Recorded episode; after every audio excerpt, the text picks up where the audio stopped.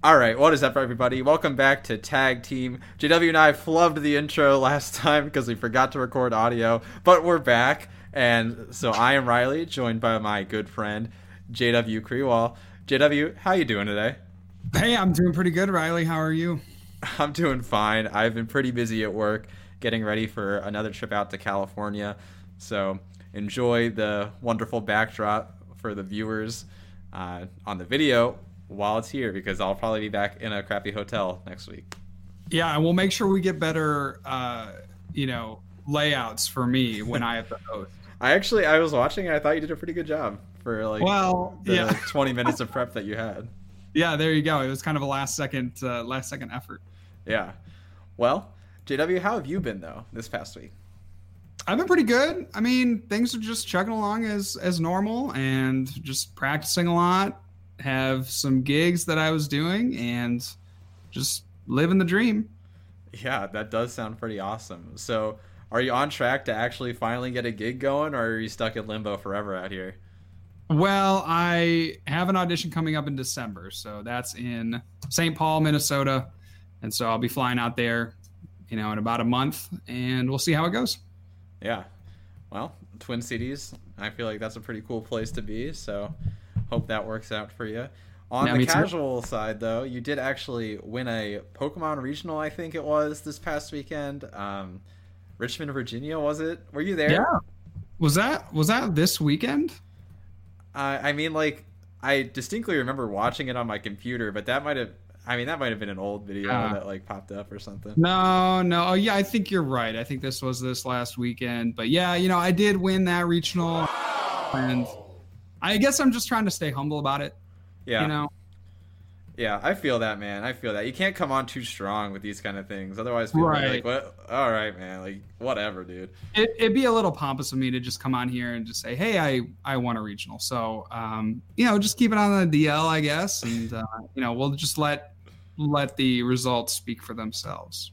Right. And I mean, for you, they haven't spoken for themselves in so long, so Uh, it's been since 2013. You never really, you never really know when your next big win is going to come, and it is, it has been uh, very exciting and a little bit heartbreaking to see your friends succeed over and over, and you know, different friends do well uh, in different tournaments, and it's been great for them, and I'm very happy for them, and wouldn't, you know, change a thing. But then you always kind of wonder, like, well, when is my shot going to come? And it came last weekend. Yeah. And I mean, it was in a pretty dominant fashion too. Plus, you looked good the whole way doing it.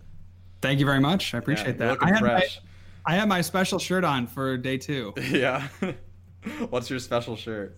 It's it's I call it my Florida shirt, and it has uh like mixed drinks, like little um like hula girls. Then what does that have to do with Florida? I just feel like it's a Florida shirt because it's kind of a little bit baggy. It just feels like somebody something somebody would wear to the beach In Florida, specifically. in Florida. Speci- well, because people are crazy down there and they don't really care about what they wear. or like fashion norms or anything like that. Right, right. It's all about comfort and you know, it's kind of something that like an old man would wear because he doesn't really care about how he looks. Yeah, and you definitely got some boomer vibes going, JW. Well, that is the joke, isn't it? Yeah, but it sounds like we were talking earlier. You're trying to kind of reverse that boomer vibe by you said you're growing a man bun. Yeah, I'm growing a man bun. That's right. So that's my big goal for the next month. I'm going to see where it goes in the next month. I'm almost to a ponytail level, but it looks like a sumo wrestler because it's not long enough to lay flat. So we're just going to keep going for it. It's about time. My, my wife keeps telling me it's about time. I need to like trim the sides here. So we'll probably do that hopefully this weekend. And, uh, you know, it's getting. It's getting pretty, you know, it's getting pretty long. You know, it comes down like over my eyes in the front. You wouldn't know because I have some nice product in it right now, but Mm. uh, you know, soon enough we'll be able to get that man bun rocking, and then my outfit and my appearance will be complete. Well, don't give any free advertising to that product on stream as far as name dropping goes, but have you reached out to them as far as like maybe doing some kind of sponsorship thing? Oh, that would be a good idea. Yeah, I think we could maybe get some kind of brand rep going. Something to think about. well, I was super excited actually to see you win and take home the championship. Regional champion JW Kriwal super exciting. I mean, the last one barely counts if you think about it. So, I, well, the funny thing about the last one is, is it was the first tournament of this day two style system where they play extra rounds in day two. I think that's something that has kind of gotten lost. Uh, but that was the first tournament where they didn't just cut to a top 32 bracket and play single a elim. They actually went into a day two of Swiss.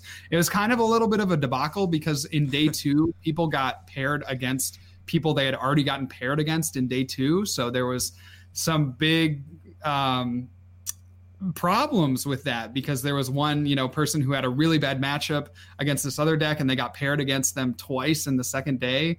And how did they mess that up? I, it was just the program was so new they had never done it before. So it didn't account for because i think it just paired people with the same records but then things happened where if they didn't have the same records then they would be paired together again or so, something like that. I don't know something really bizarre. And there was one problem where like the highest seed played the lowest seed or something? Like the person with the most points played the person with the least it What was wacky. It was really wacky. Well i'm glad they got that sorted out for sure. Yeah. Yeah. So let's just get right into it then. You had an awesome run at this regional. I mean you lost what one series the entire event?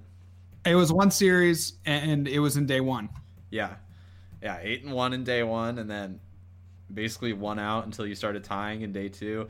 Pretty Yeah. impressive run. Uh, uh, basically just a little bit of a nerf on my run if you think of it so run me through what that was like. Run me through the things Sure. that you saw. You don't have to go round by round but what was like the the theme of the things that were out there? What were the big decks? What were things that you were hitting often and things that you saw around you? Run me through your days. Let's start with day one. Sure. Um, so I played against a couple Buzzgarb in day one, and that matchup was probably the freest matchup that I had over the course of the two days. Just because, I mean, twofold. You, you know, their garbs don't do anything because you only play five items. So you literally cannot play into Garbodor. Like, like you, you no could, you could try and fail Yeah, you, you could you could get your computer search and computer search, you know, two Pokegears on turn one, and it it literally couldn't matter less because um, actually the best attack on Garbodor is acid spray acid spray. Exactly. So if they're able to acid spray enough times, and acid spray is actually a two hit KO on the Garbodor. So what I saw from a lot of people, and actually Alex Shemansky played it very well in our series. He was the closest person.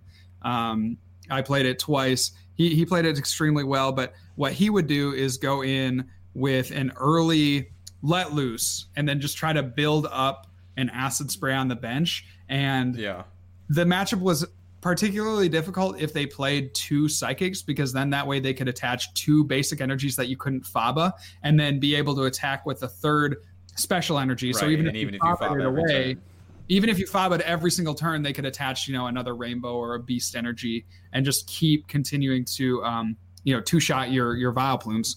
But if the let loose didn't stick like let, let loose actually wasn't a problem for me throughout the tournament. And i think that just goes to show that um, with good deck building i really don't see marshadow as a major problem. Um, I, I just felt like throughout the course of the tournament, anytime my opponent tried to let loose me against my deck, I always had a way to draw out of it. It may not have been the optimal way to draw out of it, but I always had something to do. I always had a Bridget or a fan club or a Steven's Resolve. There was just some way uh, for me to get out of it. And I think that is a very big strength of the deck where a let loose plant doesn't affect you. yeah i mean the plant is useless yeah, exactly, exactly. So I, I, I really feel like um, that was that was a very big strength, just generally speaking, of the deck. So Buzzgarb was a very free matchup for me. Again, I did get very close um, to losing. I think I think I may have lost a game to Alex in day one. I can't remember, but um, you know he played it very very well. I played another Buzzgarb that that just played a little bit more special energies and, and maybe didn't know the matchup quite as well. So um, then so in that matchup, I'm curious. Did you were you finding yourself typically going for basic lock plume, or were you fine just item locking and attacking with Rowlet? Sure. So in that matchup, I would go in with item lock because it kind of it just slowed their deck to a crawl. Uh, if they have access to items, then they can get you know they just see more of their deck, right? Uh, and so I usually would start with item lock unless I prize two gloom. If I prize two gloom or two oddish, then I would just get the basic. But normally I just go for the item lock, slow the game down to my pace, and then slowly build up the uh, burning shadows. And that kind of gave me a little bit more time to be able to find Guzma, which was actually the biggest thing. I, I feel like you get the item lock, plume up, and then all you're really searching for is energies and Guzmas to take out their biggest threat on the bench. So that's kind of how I approach that matchup. Not necessarily that you need the item lock Vileplume, but that it just gives you more time. It, it, it is a more of a win more card in that matchup, but I felt like it just controls the game so much that you might as well have it uh, since you have all the you know resources to do it. They they're not really threatening your Rao egg on the first turn unless they maybe get beast energy onto a Buzzwole Pheromosa. That's probably the scariest thing. Beast Energy, Buzzwole Pheromosa, and then a Let Loose. That's probably the scariest thing that deck can do. But even then, if you draw Faba and you're able to get rid of that Beast Energy, then they're only hitting you for 30, and it's pretty manageable from there. Yeah. So Buzzgarb, that was a deck that I played twice. I played a Night March uh, from Alex Garcia. Um, this matchup can be a little bit tricky. He did play the target whistle, but I fear that he didn't – know to try to use it against me. And so there was one game, I think it might have been game two, where he'd kind of resigned himself to just losing the matchup and he had battle compressored away his target whistle like on turn one or something like that. And that just kind of left me open to basically do whatever I wanted. Uh, target whistle isn't a huge issue because you can counterplay the target whistle with your own Brock's grit, but in your own AZ, I guess. Like if they target whistle a Rao egg and they can't one shot it, then you can just AZ it. Mm-hmm. But it's still an out, and I don't I don't know that he played to that out uh, in our game. So that was a fairly simple matchup. Um, I played against Zoro Control twice over the two days. Day one, I played Caleb Gedemer in round two, and I feel that the Zoro Control matchup it's certainly winnable, if not favored, for Rao Egg just because you can really hit them with the power plant. Mm-hmm. And if you can get the power plant early, and especially if you can get the power plant early and have a backup power plant to bump their silent lab, then I find that the games just grind to a halt for them and they have a hard time uh, keeping pace. So I beat Caleb pretty convincingly two games in round two. Round three, I was streamed against Pikarom, which was a pretty tough matchup. I was a little bit concerned about it uh, because the prizing for me is a big issue. If I prize one Burning Shadows Vileplume, the game can get really out of hand very quickly mm-hmm. uh, because they can always Guzma around your, you know, your Burning Shadows Vileplume and then uh, tag bolted on the bench, right? So that's always right. an out. So you yeah. want to make sure that you have your Burning Shadows uh, both in the deck, but one of the cards that saved me in that matchup was Shuckle. And shout outs to Shuckle GX who saved me in game two. Shout outs to Chat, apparently, who caught that Shuckle uh, was not supposed to get knocked out from his uh, Pikarom's first attack, which I'm blanking on now. Full but it, full blitz. So it only had two energy attached, and he had the stadium out, so he technically could attack, but it just didn't, you know, do any damage to my Shuckle because he only had two energy attached. So we thought it was a knockout. Obviously, it wasn't. And since it wasn't a knockout, it actually just gave me that one extra turn that I needed to be able to retreat into a Rao egg and evolve up uh, into my guys. So that was a very, very tense match. I think I lose if he gets the turn one knockout. And, and I think he was telling me later that he actually had like an energy switch in hand that he just uh, didn't play. He didn't think he needed to play it, so he didn't play it. Mm. Um, that matchup goes a lot differently if he if he does get that turn one knockout. So you both forgot what Shuckle did. Well, it just was the kind of it was the kind of thing, and I said this on my stream uh, uh, commentary afterwards. It's just the kind of thing where in your brain you kind of um, simplify information by by um, bringing together just effects that you know. Like you right. know that thunder, like you just basically know like oh Thunder Mountain counts as another energy. And so then I can use my attack. And so I have three energy, but that's not exactly how the cards work. But your brain is just going to combine those actions and combine those effects just so that it makes it easier for you to know what's going on. So I I don't it's just our brains are weird and i feel like people will say oh how how could you not know what that card did or how could you be so stupid like to let that happen but i really think that there's something deeper going on than just us not paying attention i think it's just really that we had amalgamated information and kind of made us our brain helped us to make that assumption right because if if our brains have to calculate every little thing that happens then it's going to take us forever to do any task ever. You're right. So, right. so our brain has to like kind of combine things so that it makes it faster for us to do everything, right? So if we have to think about how to breathe, then we will never get any work done, right? So it's just that kind of thing that happened on stream, and um, you know, unfortunately, we had a misplay, but it's just the kind of thing that happens, and and I I certainly see that, you know, that these th- things are are ha- can happen to me, right? I, you never think they can happen to you, and then they do, and it's a big thing. So yeah, that's a lot of words to say. You don't play Shuckle a lot. Well, fair enough. uh, in my round four, I played against a Darkrai. He didn't have Stealthy Hood, so that was a very, very free matchup for me. And then I also played another free matchup in Spiritomb, and that was in round eight. I played against Noel, but um, he didn't play any evolution. Right. So I I kind of I still played it very conservatively, where I would start by going with the item lock Vileplume, and then um, you know, and then getting out the Burning Shadows. But I think in reality, all I needed to do in that matchup was go for the Burning, excuse me, the Burning Shadows Vileplume. Uh, but it again, it's just a lot of these matchups were so free that you might as well play it conservatively mm-hmm. and then see what happens.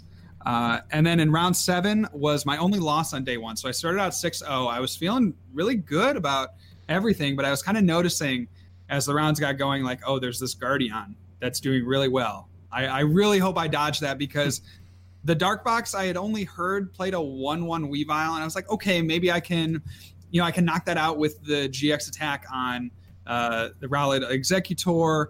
But the Guardi has two Aromatisse and that can be really tough, especially with their healing, right? So the dark box yeah. doesn't play any healing. You just one shot that thing one time, and you're good to go. But the aromatisse, you have to two shot it.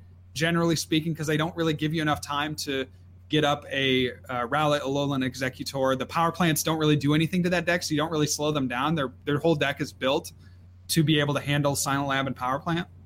Um, so I was really scared of that. I ended up playing it in round seven.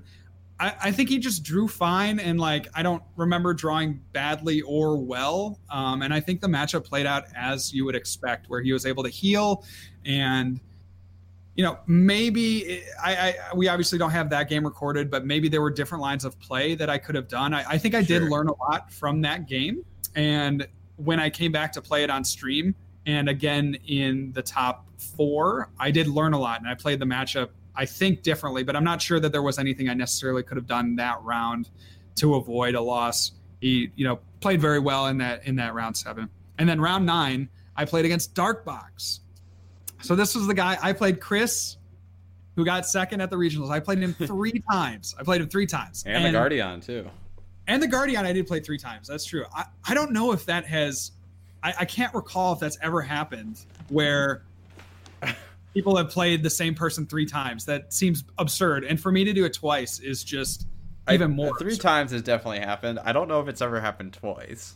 It, it was crazy. It was just so wild. And so I played Chris, and I was like, "Hey, bro, you want to ID?" Like our last round, I'm like, "I probably don't have a good matchup against you, so I'm just gonna offer the ID." He's like, "Nah, bro, I'm going for the clout. Like, I want to go 9-0 day one." And I'm like, fair enough. If if I was in your position, I probably would too. So we played that game, and I I don't really remember too much about the game, but I just remember that the plants stuck the whole time against him, and he wasn't really able to get That'll anything get there. Yeah, yeah. I could get up the um, I could get up the item lock Vileplume, and then his deck just kind of died on him after I had the plant down. And so, one thing that I didn't know until the finals was that he only played two stadiums. And so, if I had known that throughout the day, I think like I maybe would have been more aggressive in trying to search out plants. But it just so happened that, yeah, that I beat him in, I, I think all of our games went to three games. I, I can't quite remember, but um, I ended up beating him around nine. So I went to eight and one and had the best resistance. Uh, so I was first seed heading into day two. uh, day two, it was really funny. I was like, "Oh, bro, we're going for the salty run back," because immediately I play Chris again in the first round of day two, and end up beating him again. I go right back to a salty run back uh, with Drew in round eleven, and it was that was pretty funny because he won very convincingly against me for um, in that round seven matchup, and we were heading over to the stream. They're like, "Hey, we're going to stream you guys," and and I told them heading up, I said, "This just feels like a lamb heading for the slaughter." Like I just thought I was going to get bodied so hard, but you saw in that stream game that was probably one of my most um, just. I'm happy it was recorded because for me it felt like a game that I really did the right plays every time and and worked to find out my route to victory. Um, and yeah. so I, I want to do a breakdown of that video um, sometime for my channel just to kind of go over what I was thinking and, and kind of the decisions that I made in that matchup because it did really feel like I had learned a lot and I tried to use a different strategy and it ended up working out for me. I do feel like in in the the streamed game, Drew went too quickly through his deck. I think he could have been a little bit more patient than he was. There was one turn where he like used a he used a sycamore or a juniper instead of using a guzma and I think there were other times where he maybe discarded healing when he otherwise didn't need to. And so I, I wonder if that matchup is, you know, it felt it felt kind of even after actually playing it three times, but I wonder if it's significantly favored for Aromatisse if he maybe plays just in a little bit different way, maybe a little bit more conservatively. I guess it would be the the way I, w- I would think to approach the matchup. But I mean, he certainly uh, has time to. Yeah, he certainly has time to, for sure. But you saw it there, like he he was using uh, Junipers very liberally and ended up decking himself out just because he couldn't one or two shot my um, my Vileplume. So right. that, that was pretty that was pretty interesting and, and gave me a little bit more confidence uh, when I faced him again in, in round um, what 17 or 16 in, in top four. And then I played Pramawat in round 12. He was playing Zoro Control. I offered him the idea. At this point, I was I had 30 points or 33 points or something. I, I forget what I was at. I was at 30. You had 30, yeah. yeah.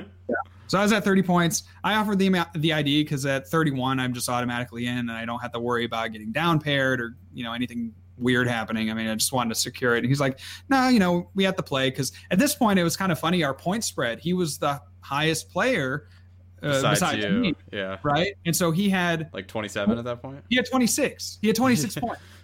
And we were just joking about it. He is like, "Yeah, man, like you're sucking up all these points," and I'm like, "You know, I what can I do?"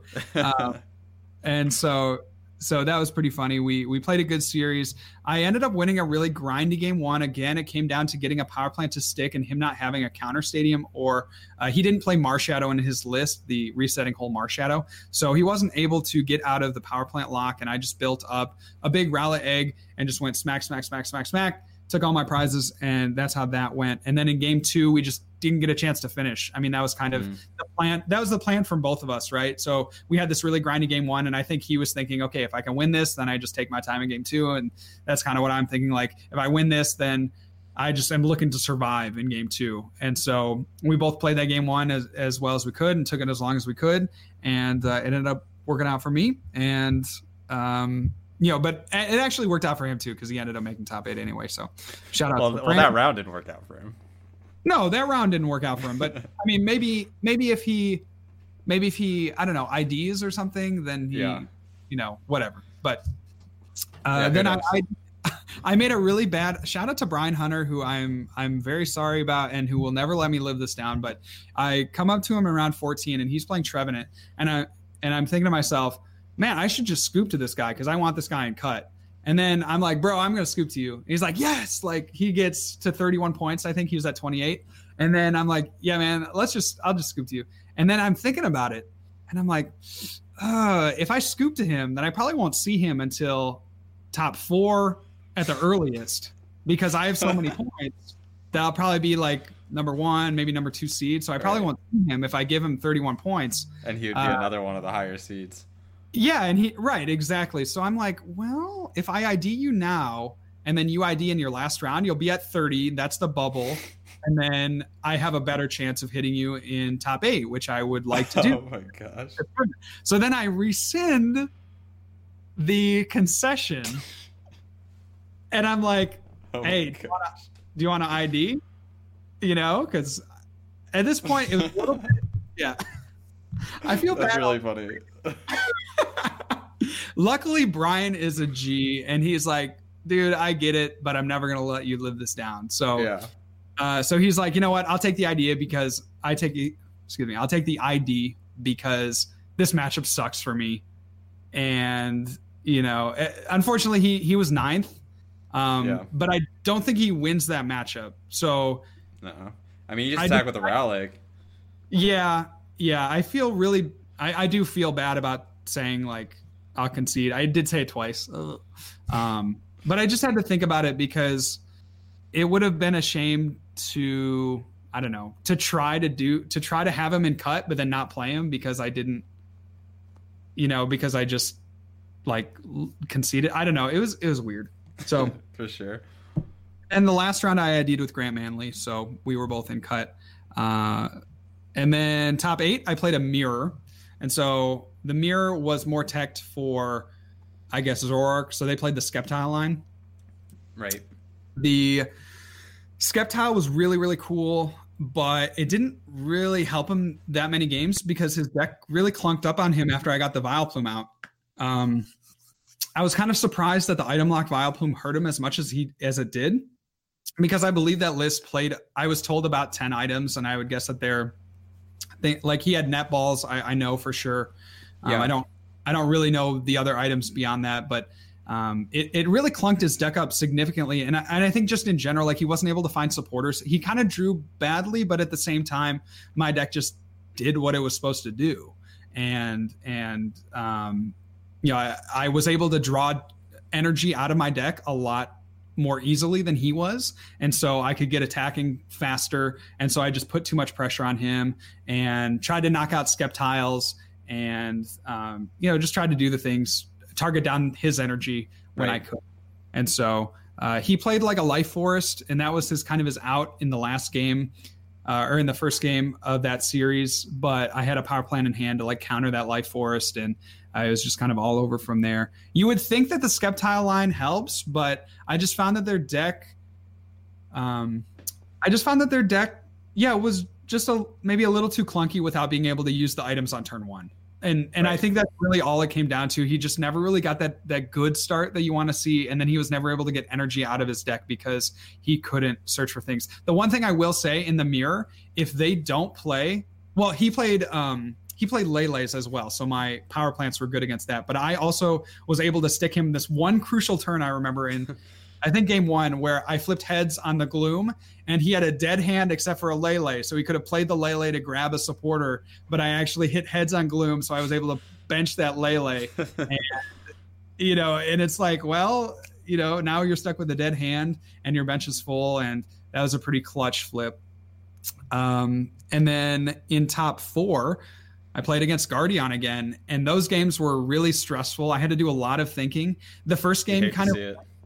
You hate to see it. I know you hate to see it, but the first game went with the uh, this kind of the same as the stream game went, where I tried to run him out of energy by consistently um, either Guzmaing like a a tag team on the bench or um, fobbing the float stone or like just putting the pressure kind of on the thing that he wasn't expecting or putting Right. up the vile plume so he had to retreat the gardevoir do, just doing different things like that to try to run him out of energy eventually i got to a point where i was able to use fabas in the late game because he kept you ha- kind of have to keep as the gardevoir player you kind of have to keep your wonder energy so that Mhm. the burning shadows vileplume doesn't status lock you and so he i mean he he did what he was supposed to do right? He kept the the, the wonder energy. But in doing so he opened me up to being able to faba his energy away. Um, and then towards the end of the game he just really didn't have any gas left to use and i was able to uh, kind of muscle my way through that first game.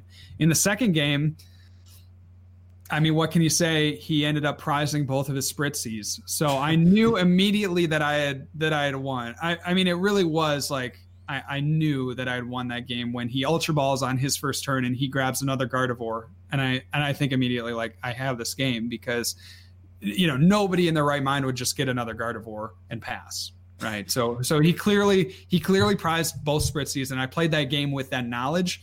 Um, that was very helpful. it's good to know. yeah, yeah, and, and he also like missed um he missed Guzma I think in the early game, which would have helped him knock out my Burning Shadows Vileplume and or excuse me, knock out my item lock Vileplume and give himself a little bit more of a chance. It was just really unfortunate that it came down to those prizing things, but I mean that's you know that's part of the game, and and you know if if he didn't have a way to deal with it, then you know, I mean, maybe the deck could be constructed differently. But it, it just kind of sucks that it came out down to that. I mean, sucks for Drew that it came down to that. It was, it was great for me that it came down to that. But um, he also had some weird prizing in game one, where he prized all three uh, additional Guardy, Mega Guardy, or um, Guardy Sylveons. Yeah. And then in the stream match, he also had some weird prizes where he prized like an AZ and a floatstone or something like that. He was kind of telling me after that maybe if he had those cards, it would have been a little bit different. But um, you know, shout out to Drew again for bringing like an awesome deck. I think it was that was like that was probably the deck that that um, should have made finals, but um, you know, you have to get really lucky to win a tournament like this. So um, no doubt. You know, I, I don't. Uh, yeah, I I can't I can't you know somebody has to win right? So i'm happy i'm happy i was able to do that. And then in the finals obviously played against chris again. Tough matchup. I think there were some questionable plays on my part. I just finally watched the vod again i think in game two. I like didn't go for a burning shadow or i didn't go for an item lock vileplume and I, i'm trying to i'm struggling to figure out why i didn't do that. Yeah i um, was too. yeah and so i i'm not really sure. I, I think it might have been like i was looking at my I knew I had a gloom prized, I think, and I had one in hand. So it was like at that point that I was thinking, well, I will only be able to get up to Vileplume this game, and they probably should both be burning shadows. I think that was what was going through my mind at the time. Maybe not their correct play in hindsight, but I don't think my thinking was that wrong. Um, and I kind of got caught up in the moment. In that first stream game, I don't usually get nervous, but that first stream game, I was having a really hard time focusing and having a really hard time zeroing in on what my correct play was. I ended up winning that first game, but just to get centered and focused was difficult for me. So um, I definitely can see how people would get like stream nerves um, and how people would make incorrect plays. It, it, definitely almost happened to me in that first game, but after I kind of settled down and locked in, uh, it was a lot better. So Last game, I had to choose whether to go first or second. Right, I had won game one. He had lost game uh, game one, and he had won game two. So I had to choose. Andrew had been telling me the entire weekend. Andrew had been telling me the entire weekend that I should go second in the Darkrai matchup. And based on my games with Chris, I felt like that was actually incorrect um, I didn't know he played only two stadiums, but I kind of felt like the turn one power plant was so strong against his deck that I should probably try to go for it on turn one, even if it means risking getting dead ended GX. Because he never actually was able to attack with a de- turn one dead end, which I thought was interesting, which made me think like his deck was a little bit different from the Turbo Darks that I had uh, practiced against and, and played. Um, and so I I chose to go first, and it mm-hmm. and it obviously paid off. We we have a question here in chat that says, um, did I know in game one that his Weavile was prized? I thought I I mean I I knew it was prized, and I figured that that would be the only way I could win. So I played with that in mind. I, I knew he had a few turns to grab it, and he didn't. So I was really curious as to why that was. And then I wasn't. I don't think I was able to get an AZ on the turn that my Rowlet egg had so much damage. So I just let him have it and tried to evolve into another Burning Shadows and then just hope that those two got me there. Luckily, he didn't draw the Weavile, and you know the rest is history there. Yeah. In three, I had some questions about when did I know that my two Burning Shadows Vileplumes were prized, and the answer is that I actually didn't know until I drew them off my prizes because. I mean, so late. What's that? That's like so late too.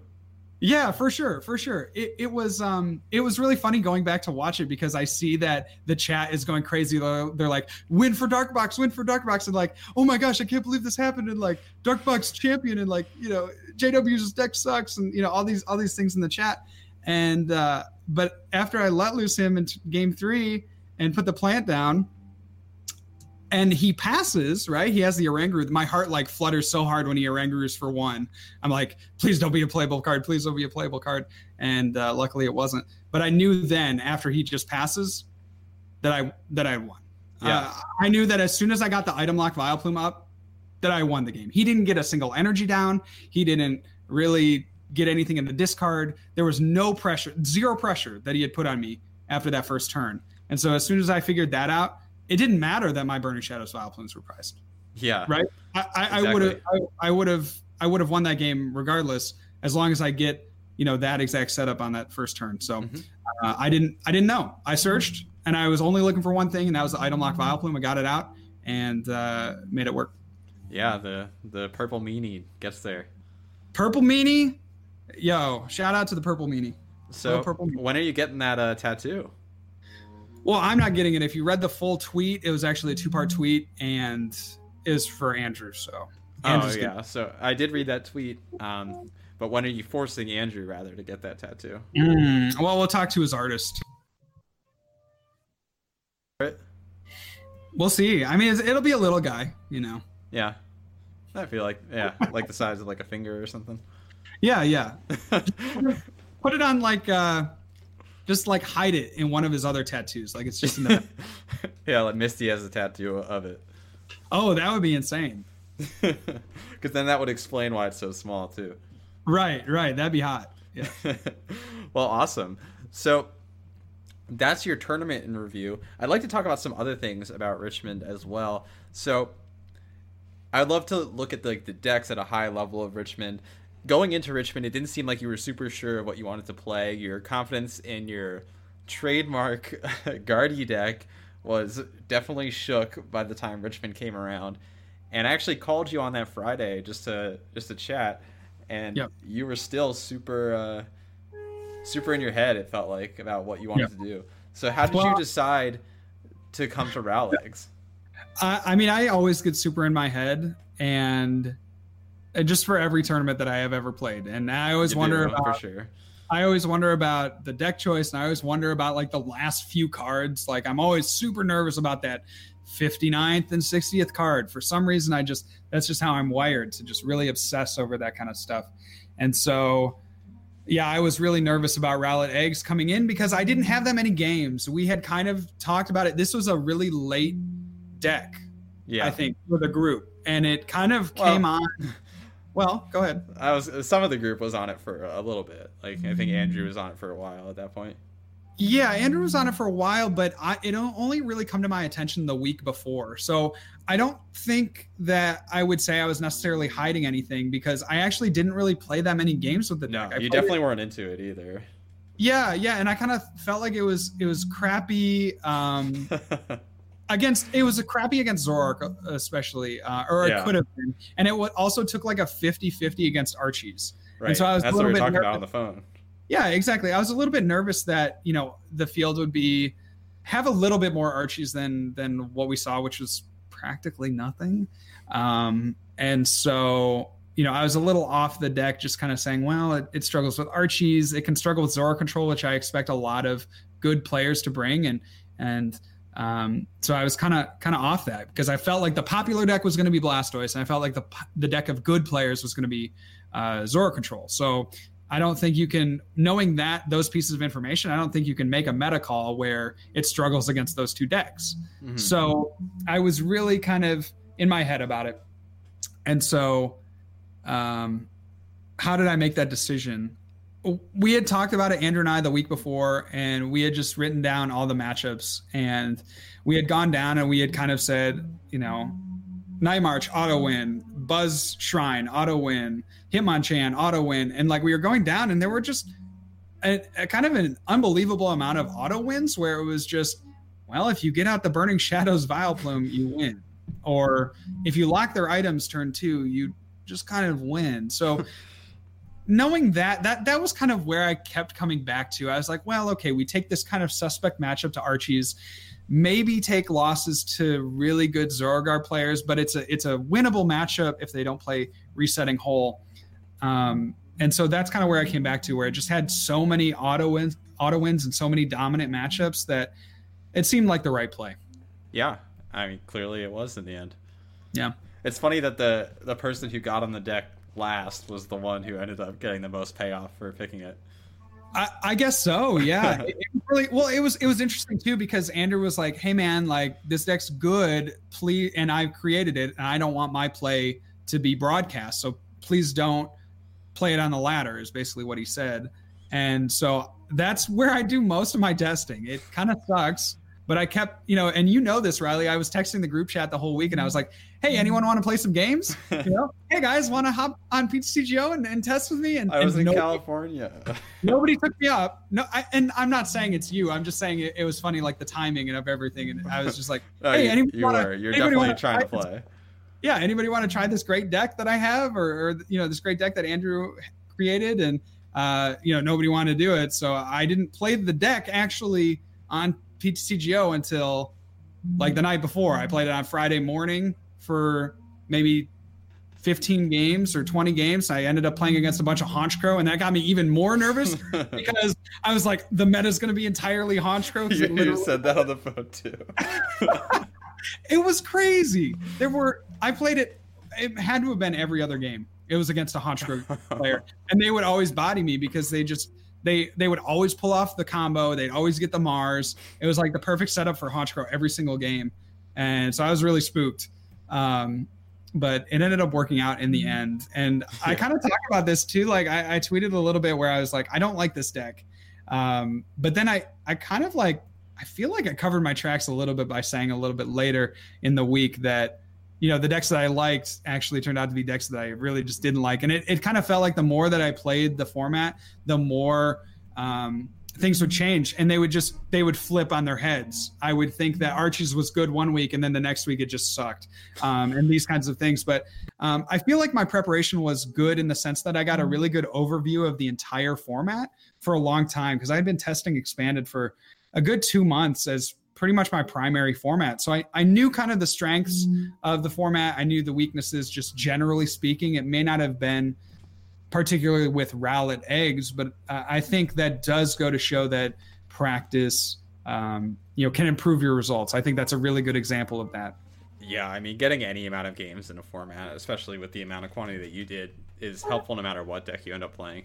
Right. Exactly. Exactly. Awesome. Well, I think I think that's a really good testament to what went down there. So let's talk about some things that we that came out of Richmond. Um, first, I'd like to hit on the biggest flop of the weekend. No doubt, we've both talked about it by now. Is Archie's Ace in the hole? Uh, really looking bad. Honestly, looking pretty bad this weekend. So, yeah. what was the deal with that? Why did Archie's flop so hard? It felt like barely anyone played it, and anyone who did, I mean, they didn't make day two. That's for sure. so yeah yeah, I I really couldn't tell you. I just feel like it was just the collective TCG hive mind saying Archie's maybe just isn't the right choice and just opting for a different deck.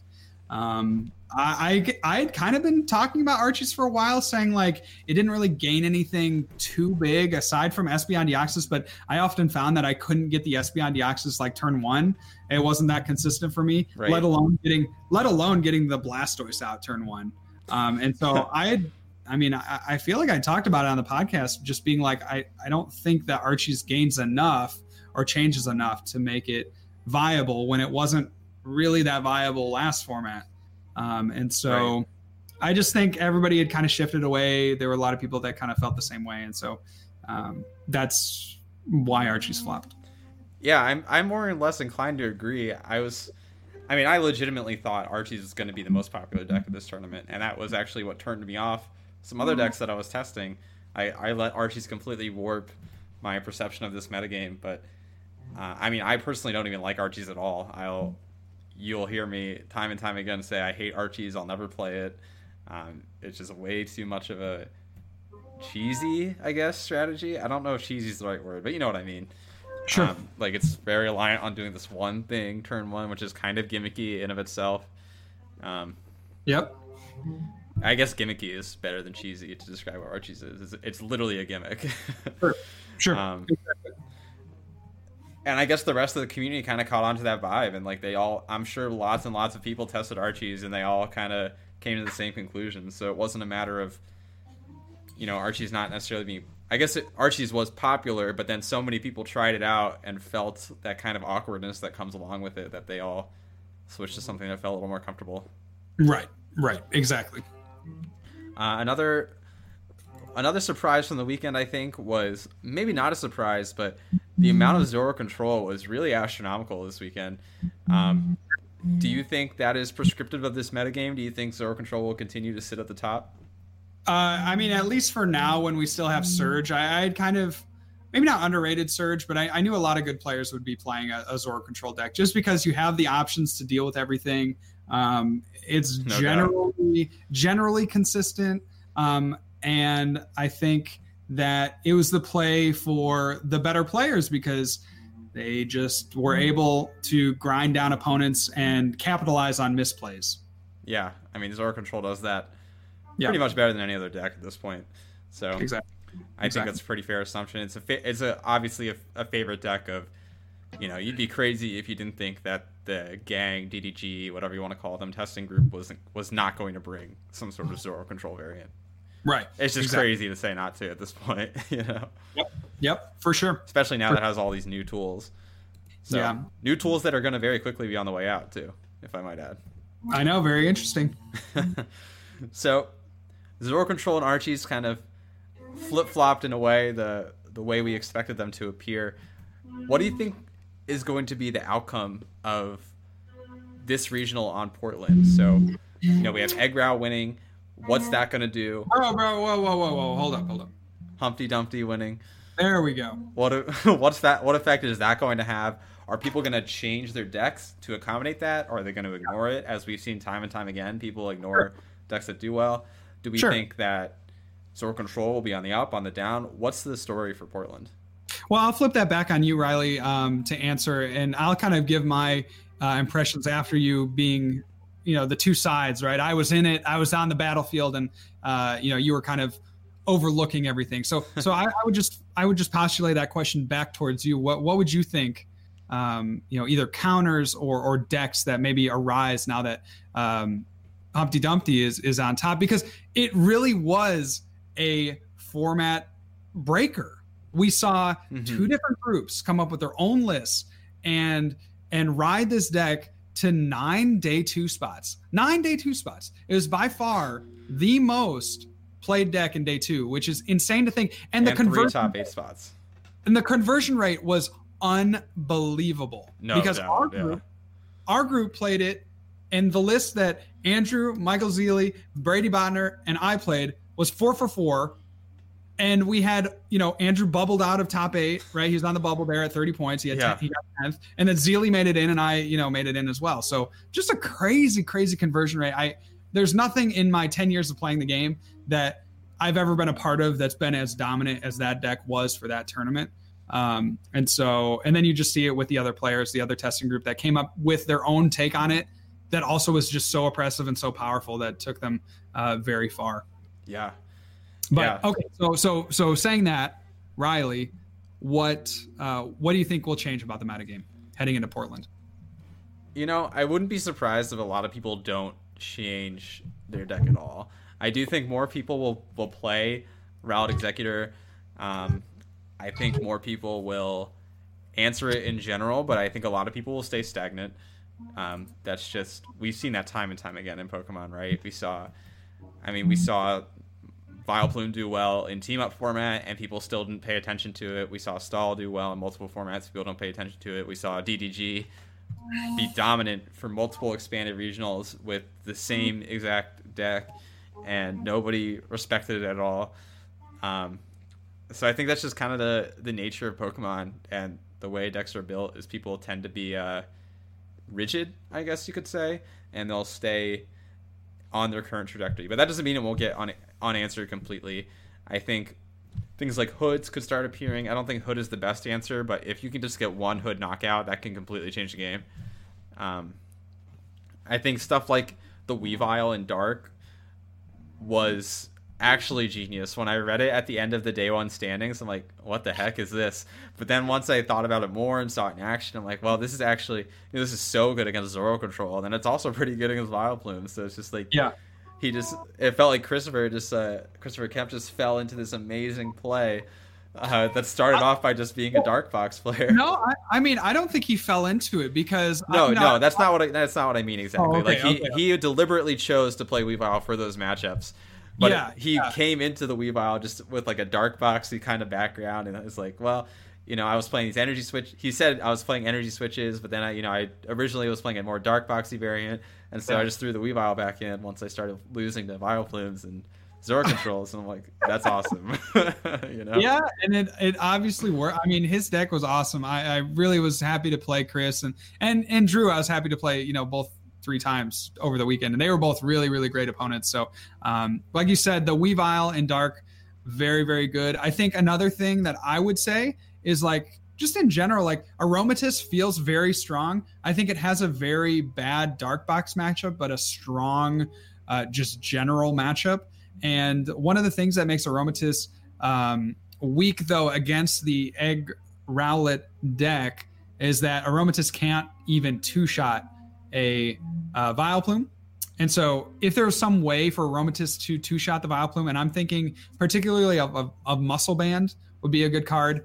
I could even see a third Spritzee being very good because then that way you could like Acerola and just cycle a little bit better than what Drew was able to do. Because there were a lot of games where he would get a couple of Spritzees down or get, you know, he'd have, you know, obviously it takes a turn to evolve a Spritzee. So I was able in those turns to Guzma up the Spritzee on the bench and take that out. And since he didn't play any form of recovery, he's never never able to use more than one aromatisse. And so mm-hmm. I, I, feel like there are some small minor changes to aromatisse that you can make to make it better for the field. I still think it has a very, very bad dark box matchup specifically because they can just dead end you and then one shot you uh, in the late game with uh, Zoroark Greninja. But I think it handles a lot of the field, and with very minor changes, I think you take a very, very positive Humpty Dumpty matchup. Yeah, I definitely think the Guardy and the Weavile and Dark are premier ways to just straight up beat uh, the Exeggutor deck. Just having viable evolutions, honestly, that you can squeeze into a deck is, I think, enough to push most decks over the edge. Um, at least, yep. you know, Zoroark is kind of you know, Zark takes more of an even matchup because it's so ability and special energy reliant. I think. Um, I will say, I will say that I think the Zoroark decks uh, do have a very easy counter to uh, to Humpty Dumpty in the Marshadow with with um, yeah. reset.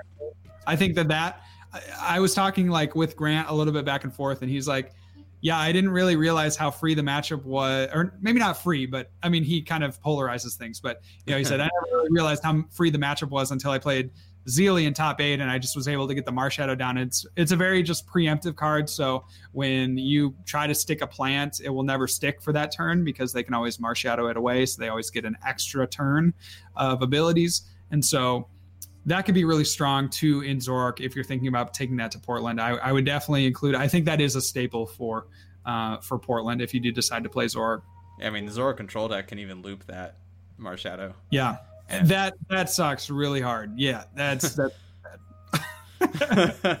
I'm sure you can confirm that is that would be Ab- rough. Absolutely. so yeah, I think resetting Hole is also a great addition for Zoroark decks as a way to overcome that oppressive mm-hmm. power plant. So sure. those are some ways to beat Exeggutor. As far as decks that will appear in Portland, I think I think kind of like I tested to Zoroark will be on an uptick. A lot, I like Zoroark Control a lot. That's been my favorite deck. Even leading up to Richmond, I I've said time and time again that's my favorite deck. It's probably the one I'm most comfortable with. So that's something I'm looking at right now. Um, I won't be surprised if Archie sees an uptick in Portland as well.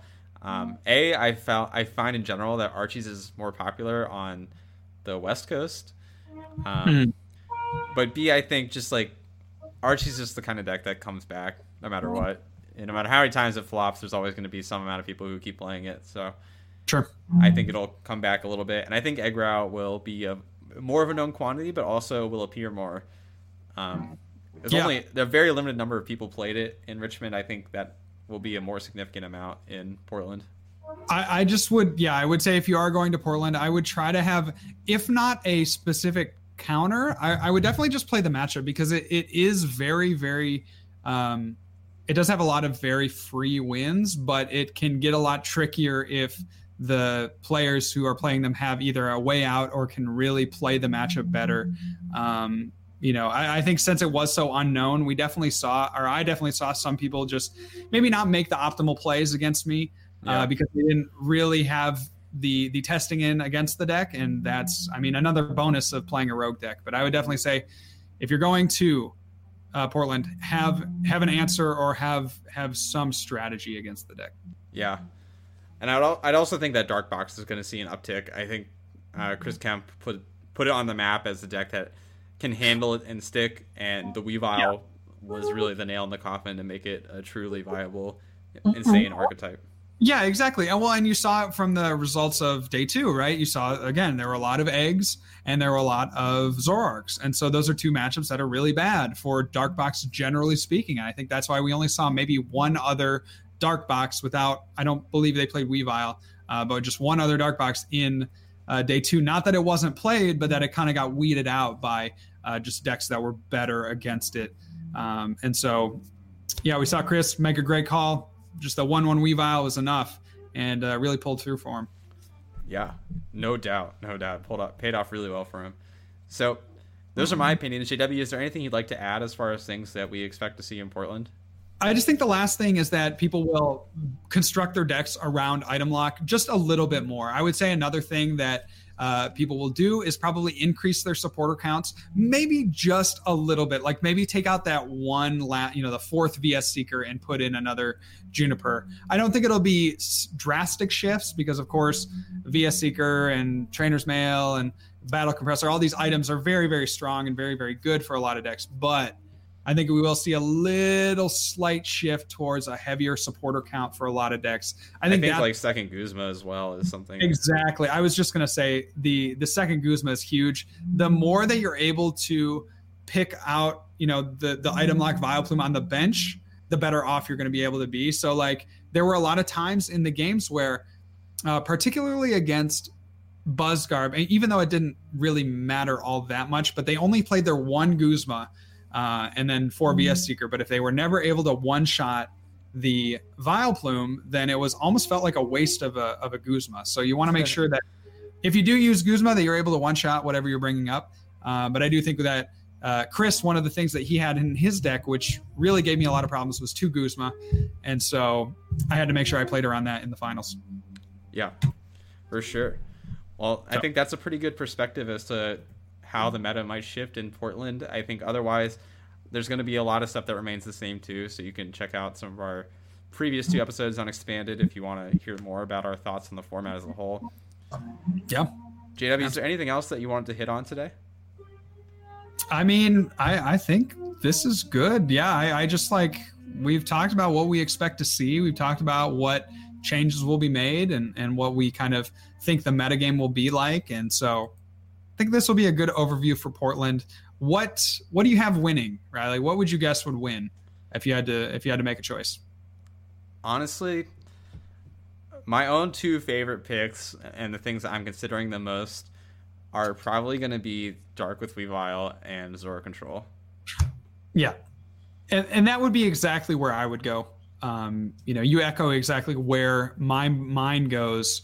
They have answers to the Rowlet deck, and they have answers to really every deck and format. I, I can't really think of a deck that that I would be scared to play uh, if I was piloting one of those two decks. So I expect the metagame now to be dominated mostly by you know some type of Chris deck, right? I think it's just inherently strong, and the more people that play it, the more it'll uh, do well. And then just Zora control in general, I think will be the pick of maybe the more experienced players.